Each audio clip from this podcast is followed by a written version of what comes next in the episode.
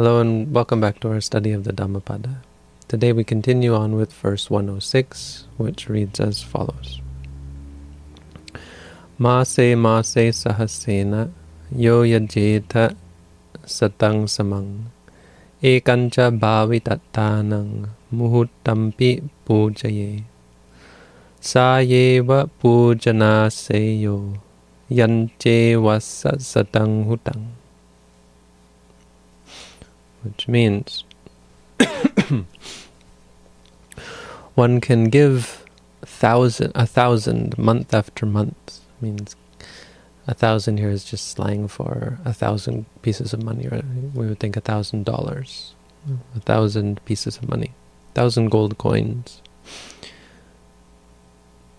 Yajeta satang samang. Can for a hundred years one can sacrifice every every month, month after month, a thousand, a thousand every month, for a hundred years. Ekancha, one time. Ekancha muhutampi, not one time, one moment.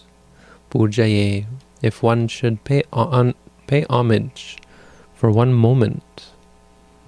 Bhavitattanang to one who's who is self-controlled or, or no, not controlled, who is of developed self, who is self-developed or cultivated. Hmm. Sayeva pujana seyo. This this puja is greater. Yanche wasasatangutang, greater than the thousands, the greater than the hundred years, the hundred years sacrifice, the hundred years of sacrifice.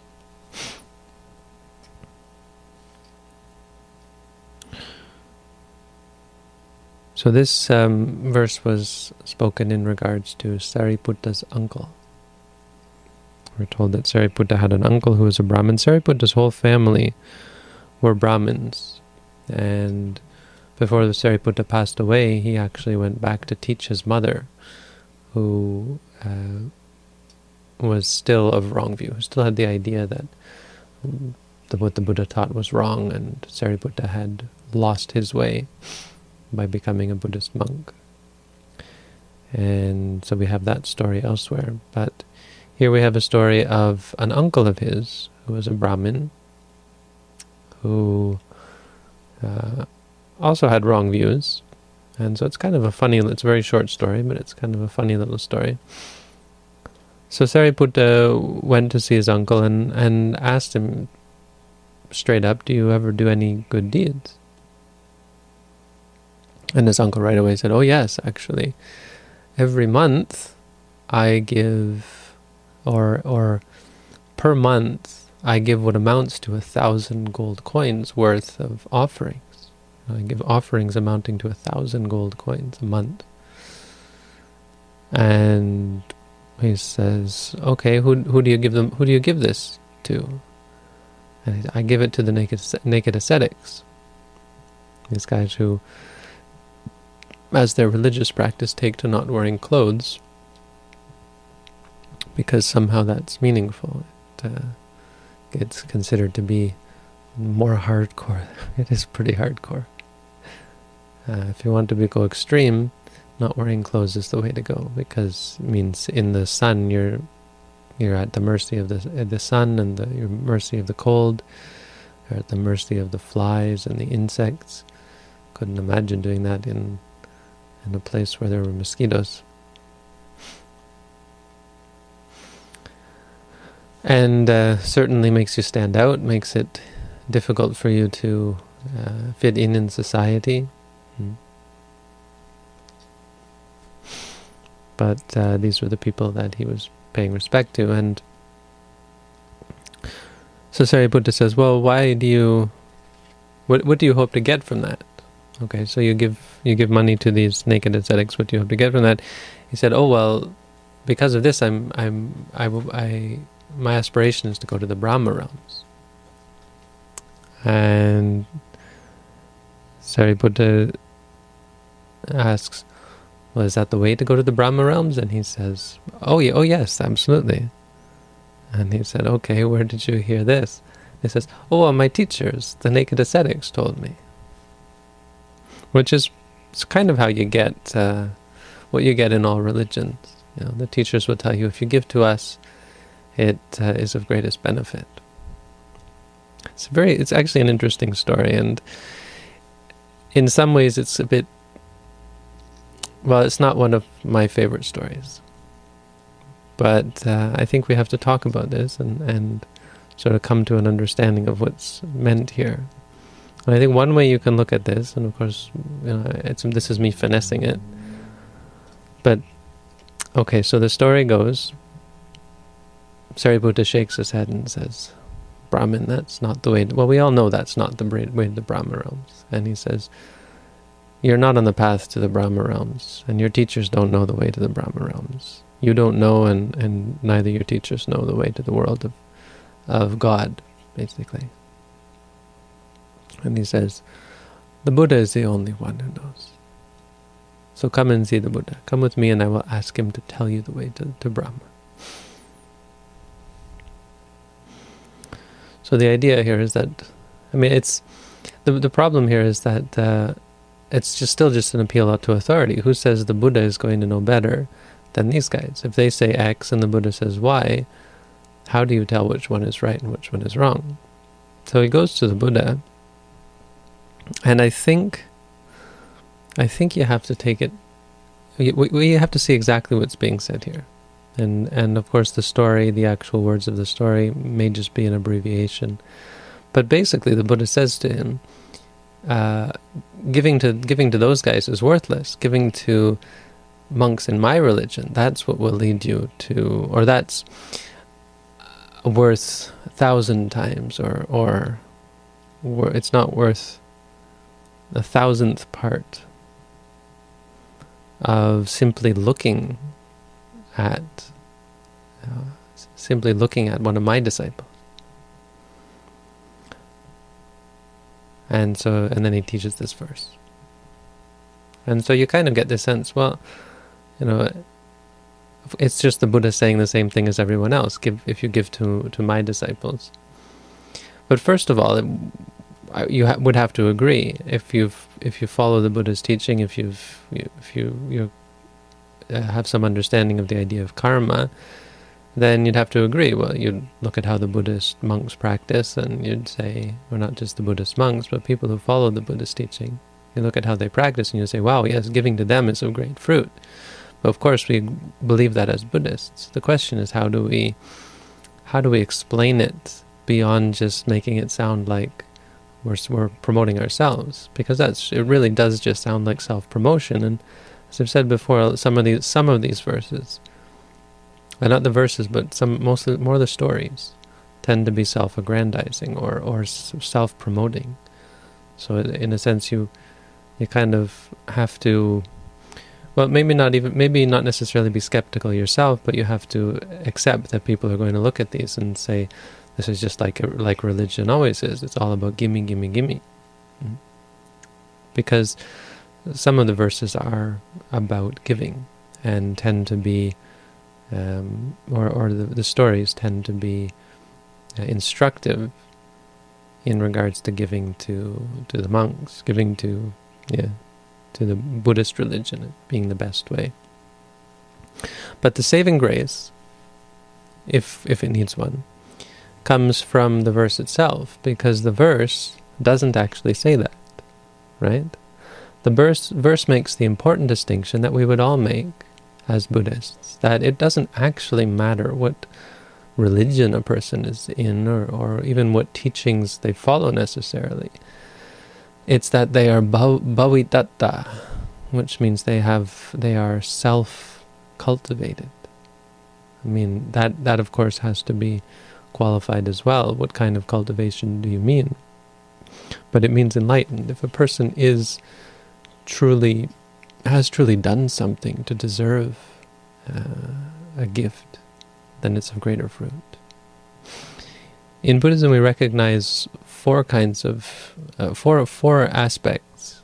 There is the well, two. Uh, there is the sorry, three aspects: the purity of the giver, the purity of the the, the uh, recipient, and the purity the purity of the gift.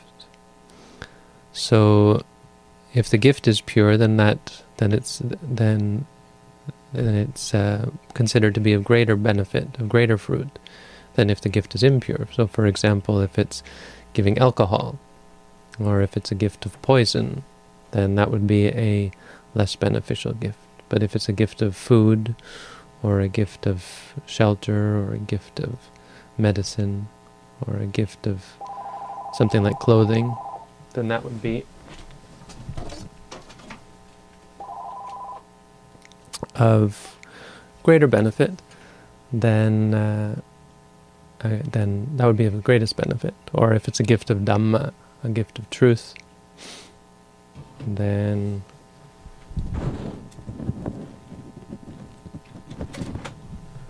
that would be of most benefit. Uh, and if the person is, if the giver is pure, so if the person giving is a moral person, is an ethical person, is a developed person, then of course their intentions are going to be pure. And so the gift is, is purified in that way. If the recipient is pure, then it's better than if the recipient is a immoral, unwholesome, uncultivated individual. So that that's the sort of the detailed teaching here. Basically, it's a teaching about uh, about where we should pay homage and respect, who we should respect, and so it's um it's not a deep teaching. It's not the kind of teaching that you uh, would say, well, if I follow this, I'm going to become enlightened. How does it relate to our meditation practice? Well, there is a sense that our um, practice of of uh, charity is supportive of our meditation practice, even as as Buddhist monks. So, giving the Dhamma, teaching the Dhamma is is a kind of a gift, and it's a support of the practice of the person teaching. Um, and for those people who have monetary uh, resources, giving in this way is a means of support. And it is a question that comes up, what do I do with my money? I have this money, uh, and part of it I want to give to charity. In order to support my own spiritual development, I want to be kind and generous and supportive of good things. So what are the good things I sh should support? Should I support these guys who are going naked, or should I support these guys who are cultivating insight meditation? And uh, as Buddhists, we would tend to agree that going naked isn't really all that a great benefit. And in fact, I think we're going to get fairly soon talking about people going naked and so on. Or I think actually we've had the verse, right? We've had the the verse about the uh, the man who uh, pretended to be uh, an ascetic, and it's something about month after month. But it is important that our our li our livelihood and the other, the rest of our life, our uh, activity in the worldly sphere does uh, conduce to meditation practice and development. And so this is a question that comes up. How do we how do we interact with uh, spiritual people? What do we do with our resources? Where are our resources best spent? And it's not just monetary resources, it's our energy, our intellect, our uh, study. You know, where, where are we best to engage ourselves? not just in meditation, but in the rest of our, our life, because this verse doesn't actually deal with meditation, except insofar as it talks about the recipient as being um, really only a factor uh, in regards to their own, that person's spiritual development. It's not just because they are a placeholder, like someone who becomes a priest and you give them because they are in a in a place, or a person who becomes a monk, and you give to them uh, because they are a monk. Okay, this person is a monk, and you give to them. It's not actually considered to be very great fruit just because the person is a is a Buddhist monk. there is something there. You think this is a representative of the Sangha, I'm giving it to the Buddhist religion, but there's none of the sense, unless they are a developed person, someone who has cultivated meditation, someone who has done something worthy, and uh, and therefore is a person who uh, whose actions and whose whose whose uh, support this the the uh, energy and the power, the strength that comes from supporting such a person will go to good things for themselves and for others, will not go to hurt others or hurt themselves, will not be wasted. So, as meditators, as Buddhists, this is the sort of thing we have to think about. And uh, it's very clear and simple. Of course, maybe it's a little abbreviate, too abbreviated, because actually there's more to it than that. You can't just give to an enlightened being and, and hope that it's going to bring good benefit. You yourself have to be mindful. You yourself have to be conscious of why you're giving and, and giving for the right reasons. You can't be giving to brag to others and so on. I mean, you can, but it's of less fruit, and you can't just give them anything. You know, giving them, um, you know, people often like to give money, which is what was talked about in this verse. Money is actually, I, I when I was in Thailand, um, there's a big big thing because most monks use money, and so it was a sense that, well, people want to give you, why aren't you accepting money? You know, they want to give, and you're you're preventing them from doing this good deed. And I said, well, you know, giving money is actually a fairly poor gift to give because then you, you you're you're you're saying to the other person, go and do it yourself, go and get it yourself, as opposed to bringing the person something beneficial, something that they can actually use. You can't eat food; it's very difficult to wear food. It doesn't you can't use it as medicine. You know, it's actually quite useless. It's just paper. And moreover, it's a dangerous thing because you give money and you force the person to think about uh, even if their mind is pure, you force them to think about doing this, doing that. Um, where am I going to go? What am I going to get? As opposed to bringing them food, thinking it out for them. It's a very much more powerful gift to give something that they will actually use. So some people have gone to the convenience of uh, at, at uh, holidays just giving money, right, or, or gift certificates or something. But it's not the same as actually putting some thought into it and saying, well, this person could use that, or or even better asking them what they need. Is there anything and so on? Um, but Thai people have this sense that you can't ask a monk what they need and so on. Anyway, uh, but it's not just about giving to monks. I mean, if you give to a person on the side of the road who's hungry, that's a great thing. You give them give them a, uh, a meal to eat, or ask them if there's anything they need, or you help them go to the go to the doctors or so on, or help them find a job, you know, all great things and very powerful things that you can do. And if they come from your own heart, then you actually purify them. You actually purify the deed. So it's not necessary to just give to people who are cultivated. If you give and you yourself are cultivated, then there's the benefit of you helping the world, right? That's considered to be a pure deed as well. And on the other hand, if you give the Dhamma, then the Dhamma purifies it. Or the, if you give something very powerful and the gift is very powerful, then the gift itself makes it a pure deed and makes it a powerful gift. So anyway, not a lot to say. Except another thing that we might say about this is it points to the uh, error of of magnitude that people sometimes fall into. They think of it in terms of thousands right? And that's part of what the Buddha is saying here.